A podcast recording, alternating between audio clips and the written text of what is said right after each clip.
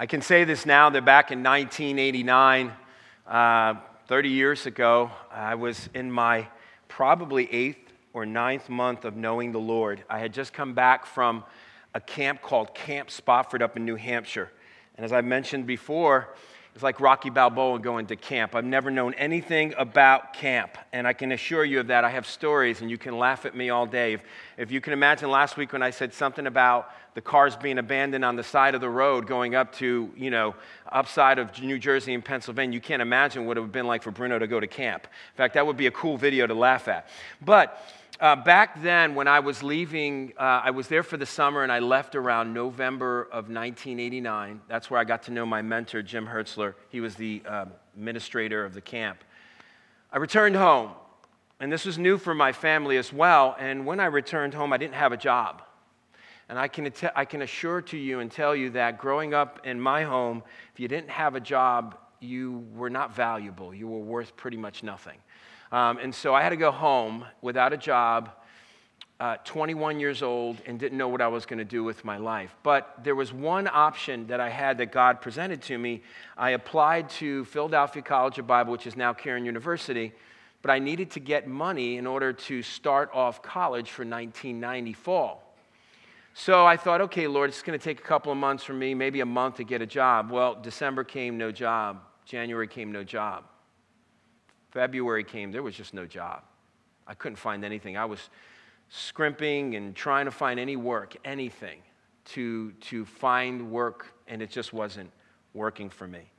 I recall opening up the refrigerator door, and my father would yell at me, saying, "You paying for that? You better shut that door. It costs too much money. There's electricity." My mom would, they would argue over whether or not I can grab food from the house, because my father saw both of my brothers struggling with addiction and thought I was falling into that same trap. So I was I was to a place of true vulnerability. I didn't even understand what it meant, because at that point I was so high on for Jesus that I never thought anything could go bad. And God was allowing me to struggle in order for me to find out that I needed to find strength in Him. I recall of a time Uh, when even in February, the Lord started to speak to me and challenge me. And I thought, well, Lord, I'm innocent here. I'm not doing anything wrong. I just want to serve you. And I didn't know if Bible college would ever come about. But I'll share that end of the story uh, to you at the end of the sermon. But it was it was a vulnerable place.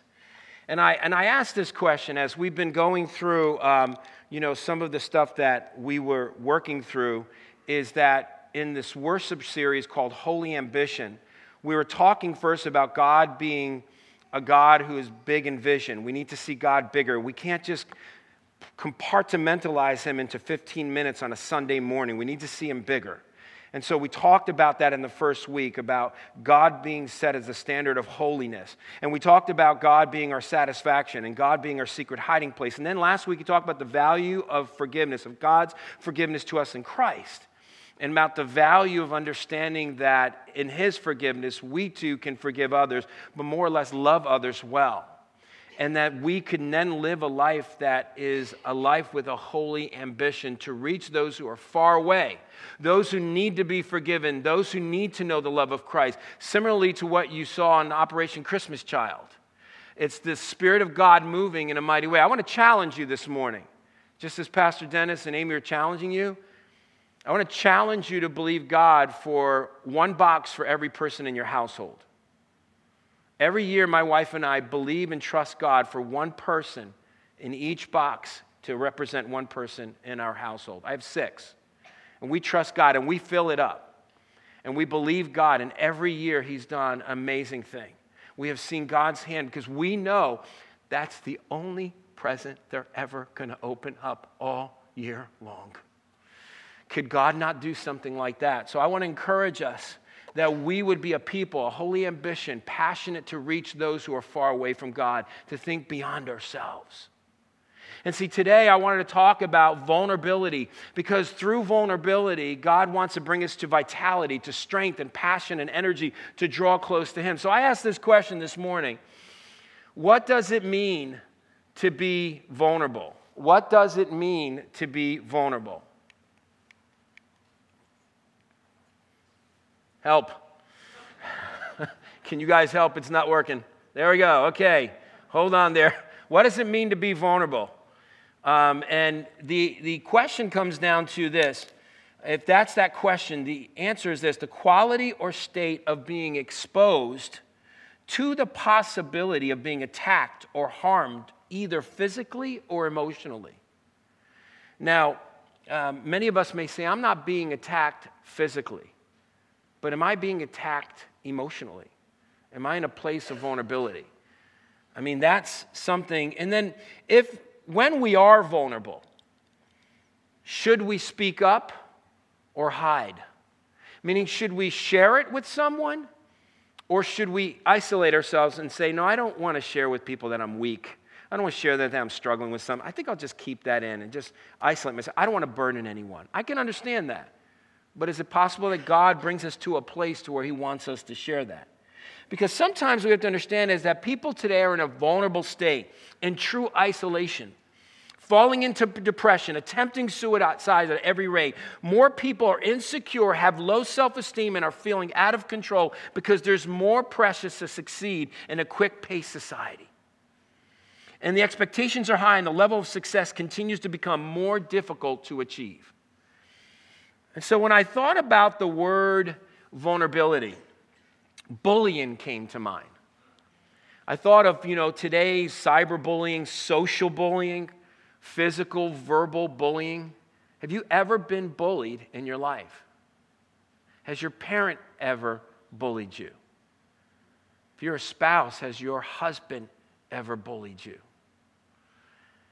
Have your children ever bullied you?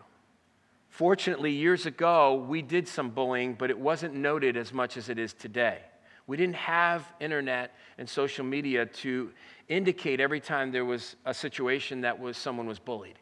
Today, it's it's high written. Well, there's a there's a story in a movie that was gut-wrenching and, and kind of kind of moving in a way. Uh, it's entitled Wonder. Um, it's about a story of a young man, a uh, young boy. His name was Augie, August Pullman. He was ten years old, living in Brooklyn, New York, with a mother and a father and a sister. Um, he had a rare disease, a rare medical facial deformity. And he undergone, he went under, he was born with it, and he, he was undergone twenty-seven different surgeries as a result on his face. And Augie had been homeschooled. But as he approached fifth grade, his parents wanted him to be enrolled in a private prep school. And so before school began, the principal of that school took him on a tour. There's a movie here, and I want to share that clip with you.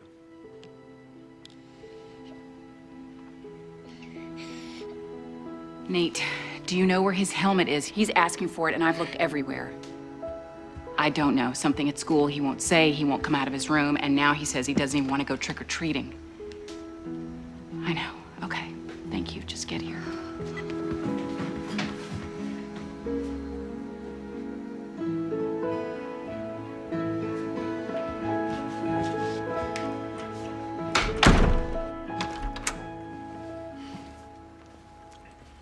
Come on, get ready. It's almost time for the Halloween parade. You're supposed to knock.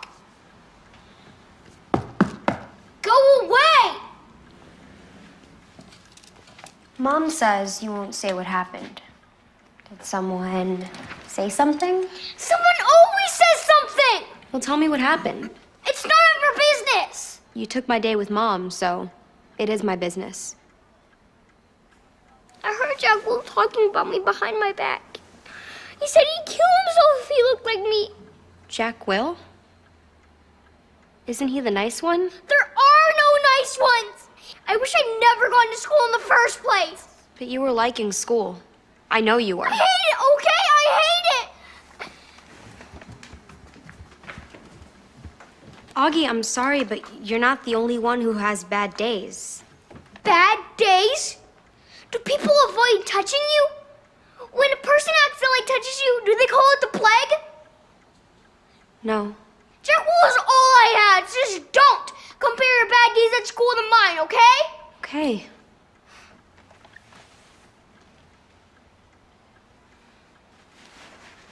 Hey. Did you notice that Miranda doesn't come around anymore? What? You didn't. Shocker. Yeah, she went away to camp this summer, and now she doesn't like me anymore. Why? Because school sucks, and people change.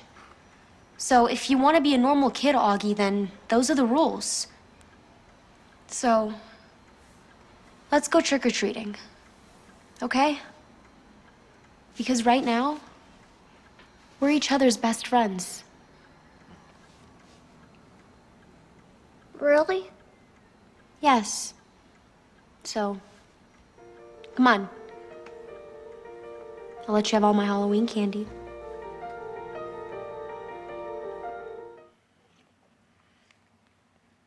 You know, if uh, we understand what bullying does, we think that even as adults, we may not be involved in bullying. But let me just share some stats with you uh, that, that's uh, intriguing. It says in the U S, one of five students ages twelve to eighteen have been bullied during the school year. Approximately one hundred sixty thousand teens have skipped school because of bullying. The most common reported type of bullying is verbal harassment, seventy-nine percent, followed by social harassment, fifty percent, physical bullying, twenty-nine percent, and cyberbullying, twenty-five percent. You know, um, one of the things that we have to keep reminding ourselves is what constitutes bullying? Could gossip do that? Do you know gossip is considered bullying? Um, I read an article that said this. It said, gossip is a way of avoiding responsibility for one's feelings, and it can be used by someone with a lower self-image as a way to connect with others and feel better about oneself, but at the expense of another.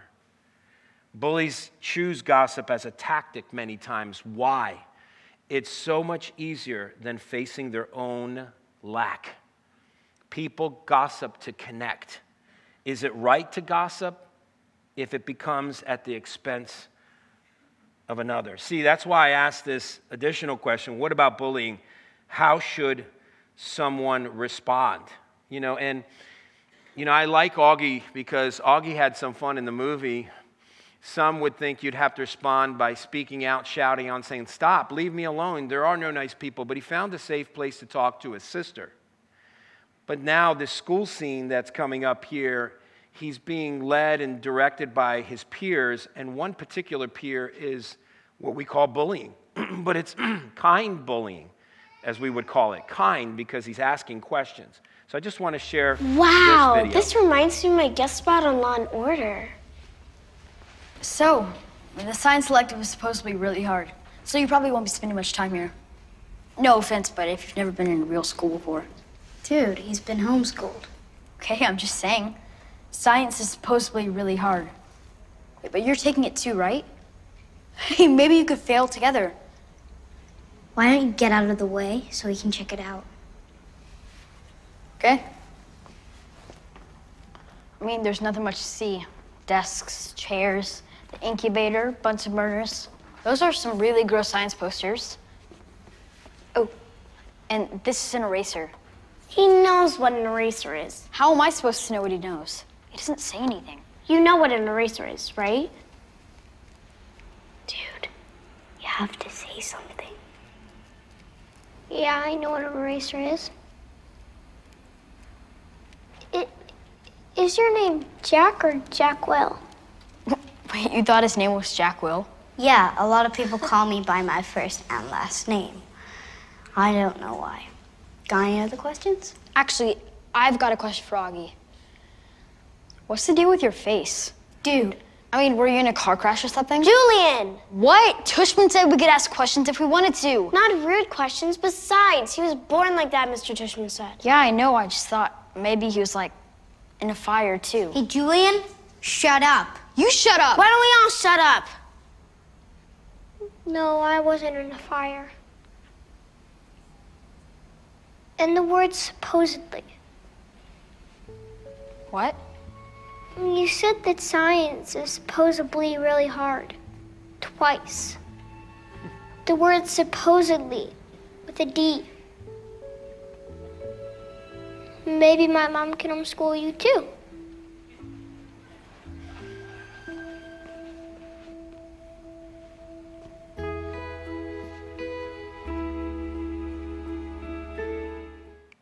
Dude.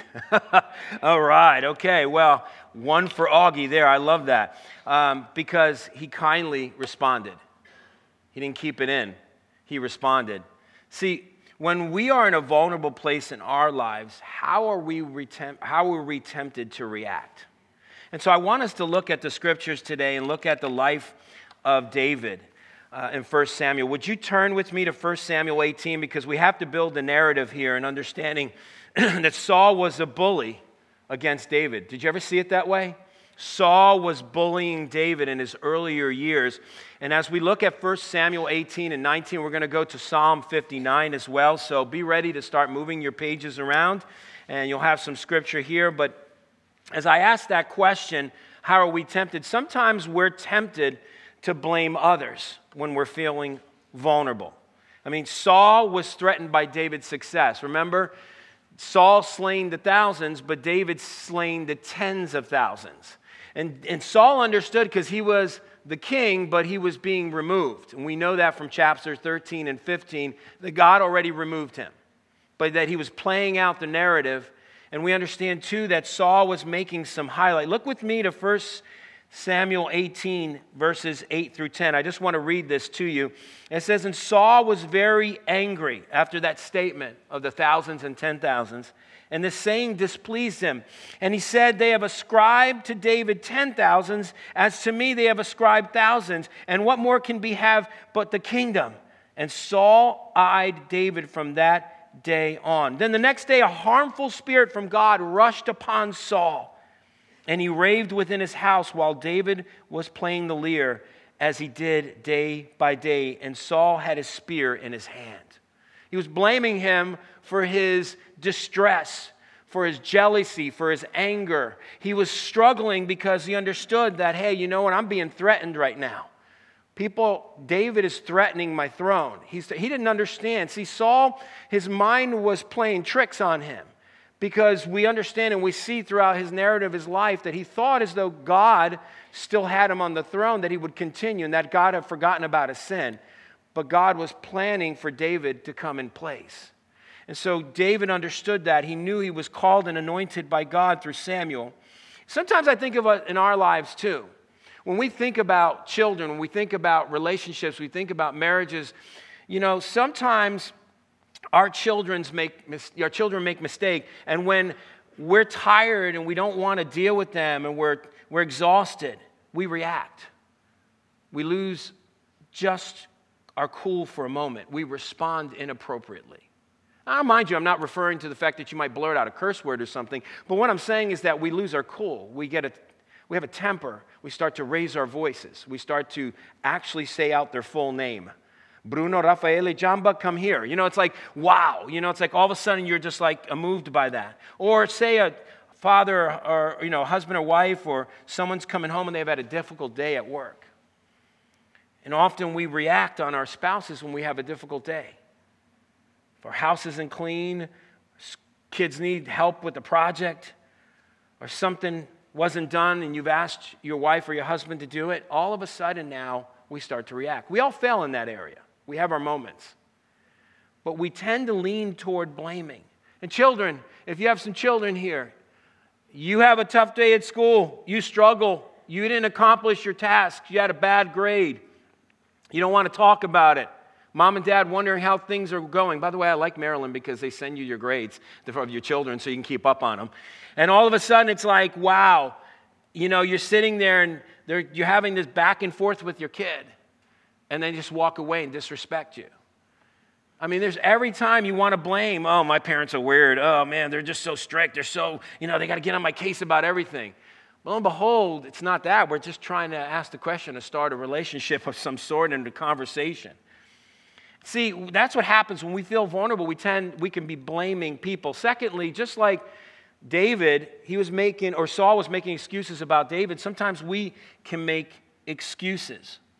I mean, Saul tried to kill David with the spear two other times. And he would excuse it by saying that the Lord was with him.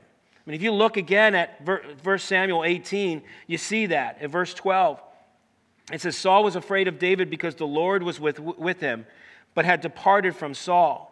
So Saul removed him from his presence and made him a commander of a thousand. Meaning Saul said, you know what? I can't stand him. I want to kill him. I want to send him out. And hopefully if he gets sent out, people won't see that he's really that great, that he really doesn't slay the ten thousands. And you know what? Hopefully maybe even so he can get killed. See, David was coming up, or Saul was coming up with every excuse to try to get David out of his way. He didn't want David there because he felt threatened.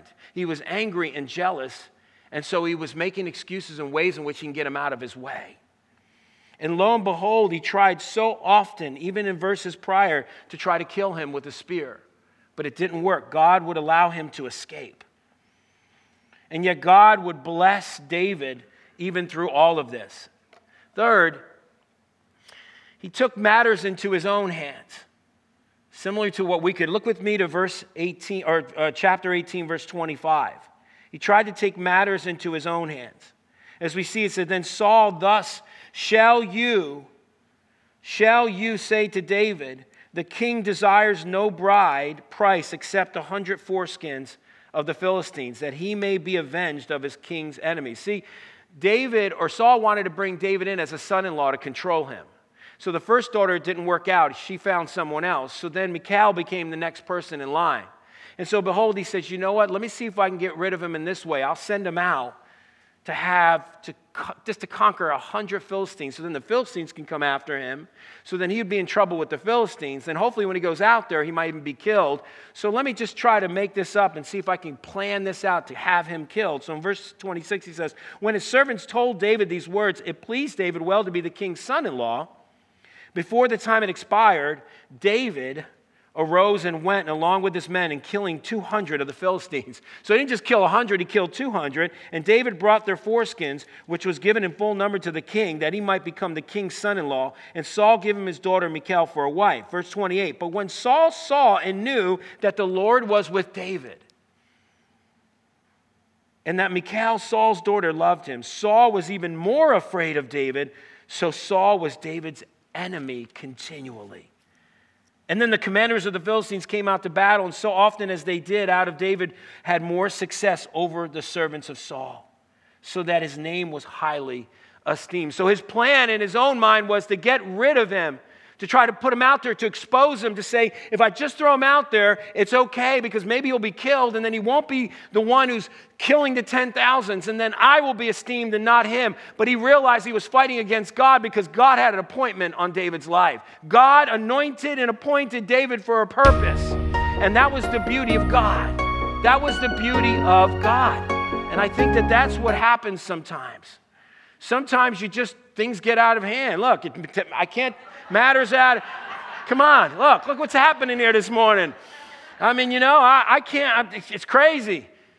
But lo and behold, what happens is we have to understand that in everything, when we're feeling vulnerable, we try to take matters into our own hands. So what we have to do is we have to understand this. As we look at this, we have to look at the life in chapter nineteen. Let's just look at nineteen for just a moment. First Samuel nineteen, one through five. You'll see it on the screen here. And it says this, and Saul spoke to Jonathan, his son, to all his servants, that they should kill David. So now David is again vulnerable. He's escaping. He's almost been killed three times with a spear. He's running away.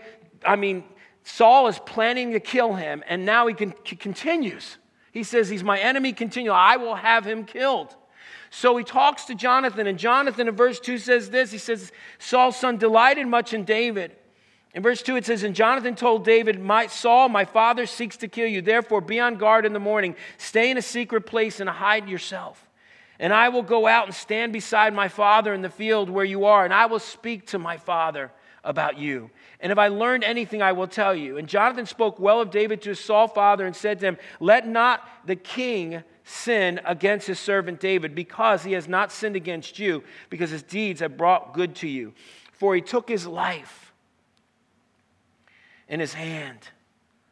He took his life in his hand. And he struck down the Philistine. And the Lord worked a great salvation for Israel. You saw and rejoiced. And when they used sin, sin against innocent blood by killing David without cause. See, it was quite simple. God rescued David through Jonathan. God rescued David through Don- Jonathan. So if you have your, your message notes there, David was often in a vulnerable situation. What did he learn from God? That God is his defender. And look what here, Michal rescues David. Again, in verse thirteen, it says, Michal took an image and laid it on the bed and put a pillow of goat hair in its head and covered it with his, her, his clothes. And when Saul sent messengers to David, he said, he is sick. And then Saul sent the messengers to see David, saying, bring him up to me in the bed that I may kill him. And when his messengers came in, behold, the image was in the bed with the pillow of goat's hair at his head. Saul said to Michal, why have you deceived me thus and let my enemy go so that he has escaped? And Michal lies and answered Saul, he said to me, let me go. Why should I kill you? So see, God rescues David even through his wife. And then lastly, we see in this chapter that Samuel rescues David. We see it here in this passage that even, just to give you a synopsis here, Samuel is there, and Saul's men are coming after him. And Saul and his men prophesy. The Spirit of God moves, and he be, they begin to prophesy. Saul hears about it. He goes down there as well. He begins to prophesy.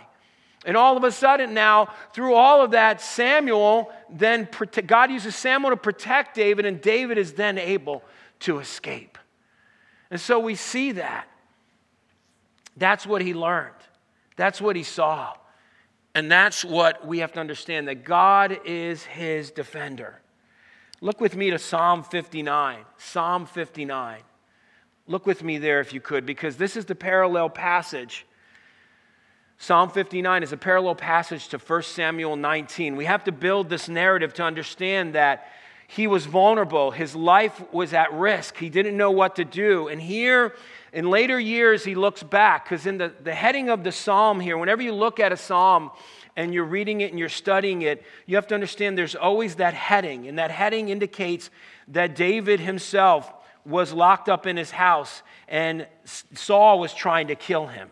So this would take back to First Samuel nineteen. As you look at chapter fifty-nine, you see the language that David is using when he recognizes that in his vulnerability, he had to look to God to protect him.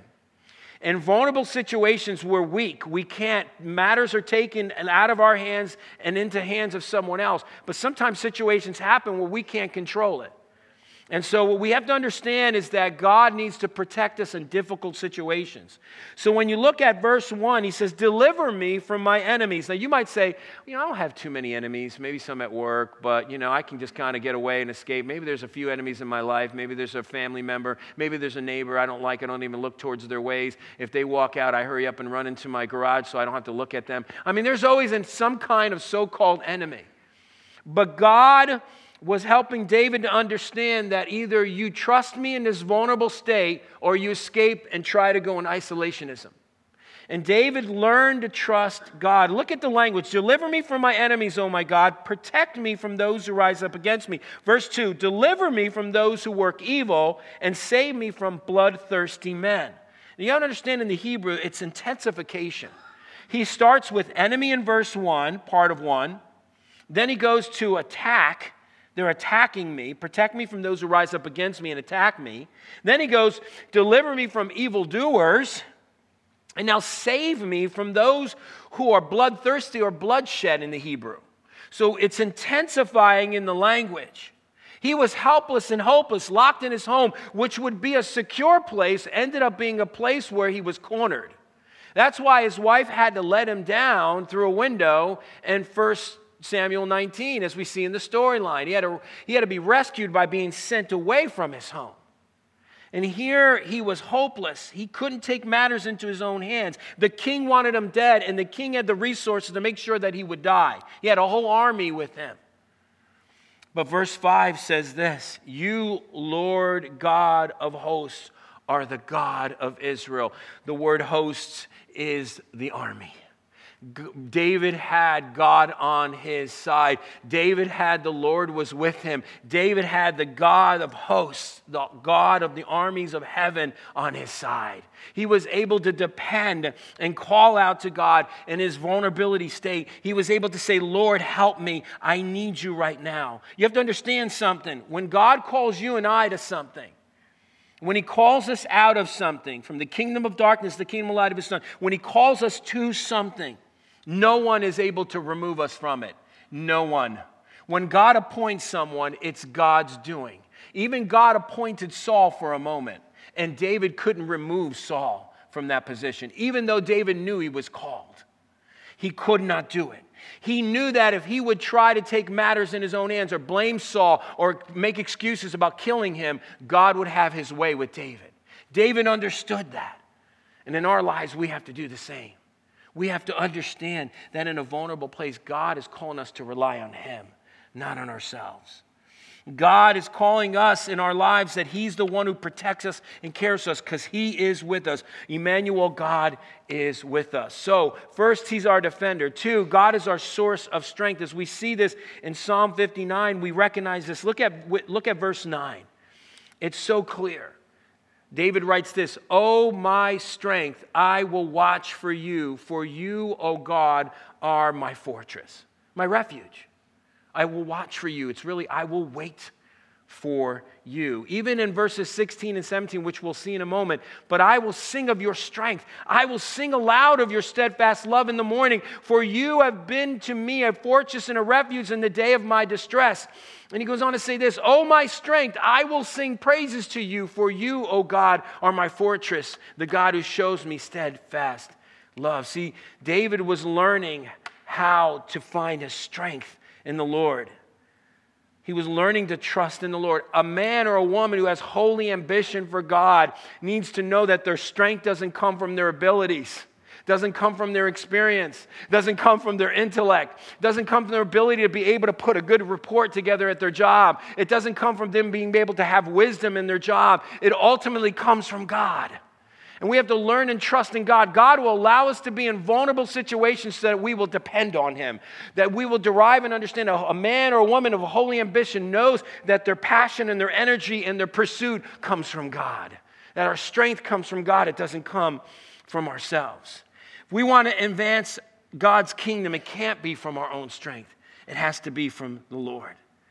And so we have to be reminded, even as I had a definition a couple of weeks ago, holy ambition is a Christian on a passionate pursuit to know, love, and serve the Lord with a surrendered heart, making him famous through attitudes and actions. His glory and honor and praise are due to him. See, it just it's simply made that holy ambition is depending and deriving from our strength from the Lord. You know, my mentor says this often when I was going through a really tough time and a vulnerable time. Many times I don't understand. I shook my head and saying, God, I don't see how in the world this makes sense. Why would you allow me to go through this? And he would say to me often when I had to often counsel with him saying, I want to give up. I've had enough of this. I might as well just go back into the secular world. I don't even, I don't think God's called me anymore. He said, you know, Bruno, he goes, if you can make sense of it, then God's not in it. And it just hit me and he goes, so if you can't make sense of it, God is definitely in it. And that's the beauty of God. He's the source of our strength. Lastly, he says this, that God is our refuge. God is our refuge. Just look at me here. God is our refuge. And we look at verse nine again, because we see the word he's strength. He's our strength, meaning he's our power, he's our energy. But then in the last part, he says he's our fortress. E S V says fortress. N A S B says stronghold. N E T says refuge. N E T says defense. See, the word means my elevated place. God is our place where when we're vulnerable, he elevates us in a place where he protects us. He cares for us. He delivers us from difficulty. He retrieves us and helps us to regain our strength back in God. So what is your vulnerability? Is it finances? Is it a disorder, like Augie? Is it sin in your life that you know about? Is it a person in your life? You just think of this person, hear that person's name, and you can't stand them. And it's just something in your life where you're just struggling. Are you looking for an escape? Do you want the problem to go away? Do you want, are you looking for God to remove the problem, or are you trying to escape from God? See, we have to find vitality. We have to find vitality from our vulnerability. And how do we do that? Well, again, we got to go back to verse nine. Verse nine is a cool verse here in Psalm fifty-nine, because we have to learn that we have to wait on the Lord. That's what David was doing.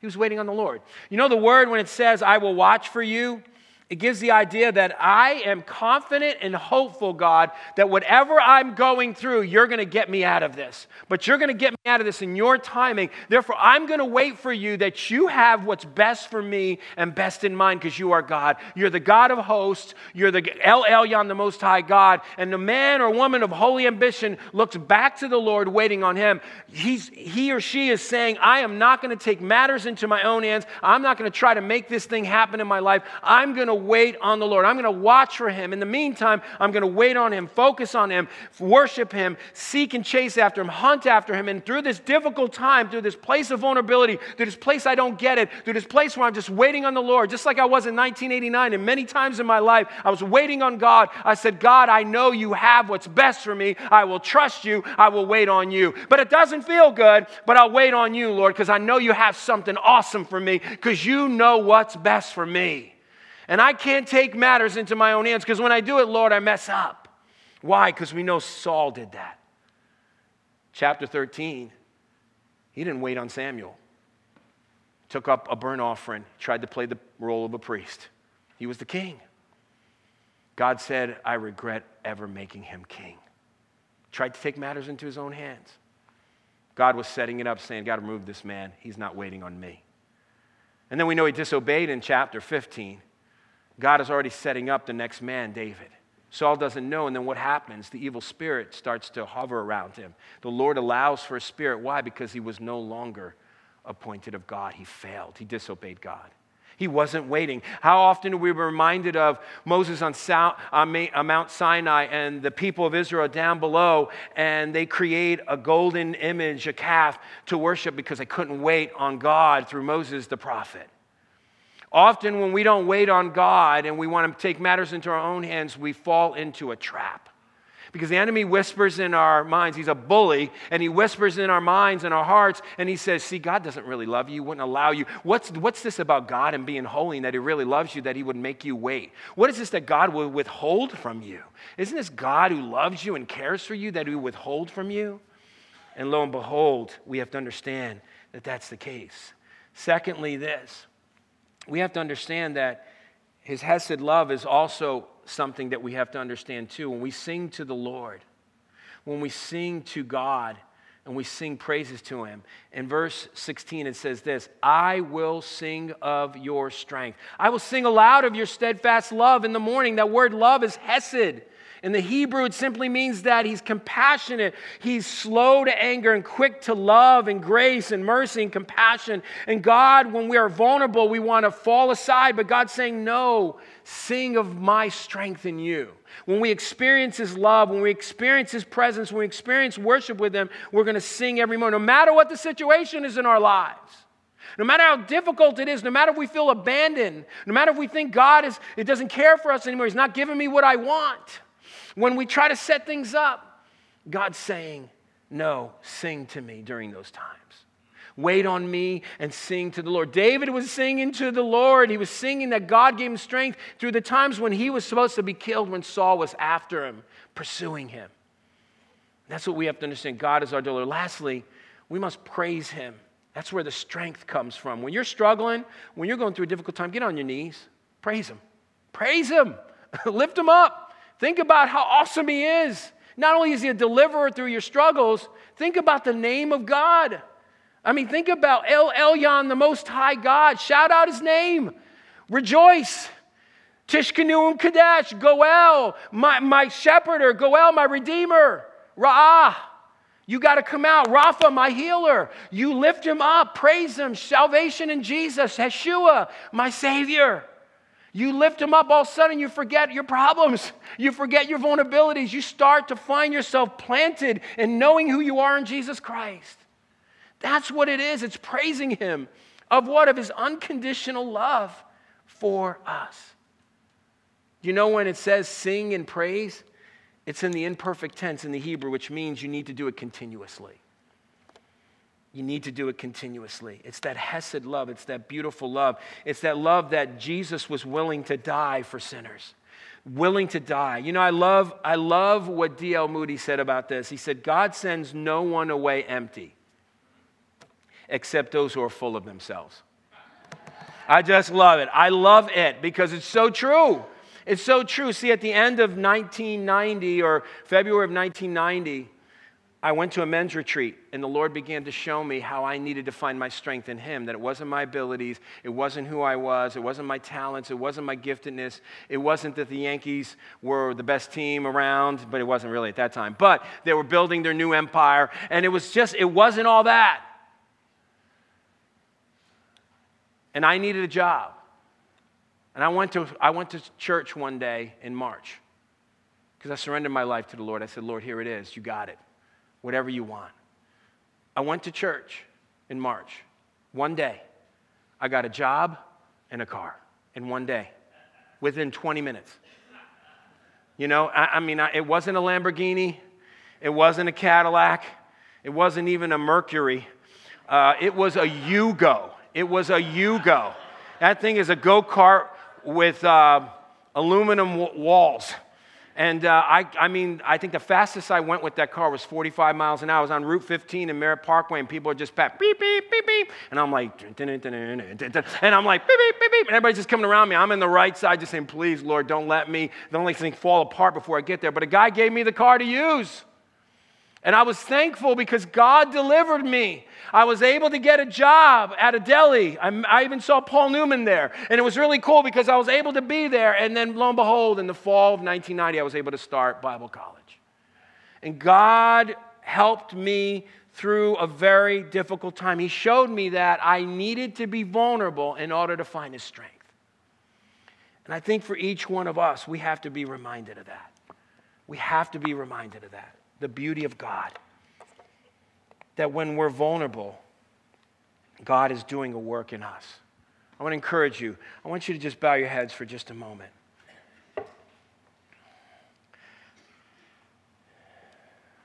Maybe there's a time in your life you felt bullied. Maybe it's the enemy who's bullying you right now. Or maybe it's something going on in your own life. You feel like someone's either gossiping against you or you're gossiping against someone else. Maybe you're the bully and you don't understand. I just want to pray for you and encourage you that if you're in a vulnerable state right now, wait on the Lord. Sing his praises. Sing a new song to the Lord. Lift him up. Focus on who he is and realize how awesome God is. I just uh, want to encourage you to continue to seek and chase after God. Maybe things are not happening the way you would hope for. Maybe it's in your life, at this church, whatever the case may be. Return to the Lord. He is the source of our strength. Our strength doesn't come in what we do. It's ultimately what he does. And I want to encourage you to do that this week. If you're in a vulnerable state, reach out. I'm in a vulnerable state in my life right now. My wife and I are depending on the Lord. We're trusting God. And we know that this is a place where God desires for us to be. So let me pray for you. Father, I pray that your people would learn with each one of us, that your people, that we would learn to trust in you today, in Jesus' name.